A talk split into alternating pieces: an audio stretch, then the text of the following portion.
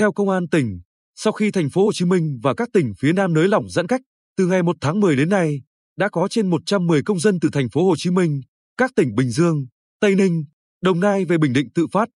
Khi về đến các chốt kiểm soát dịch của tỉnh trên quốc lộ 1A và quốc lộ 1D, sau khi khai báo y tế hoặc test nhanh kháng nguyên SARS-CoV-2, những công dân này đều được bố trí đưa về địa phương và theo dõi cách ly theo quy định phòng dịch.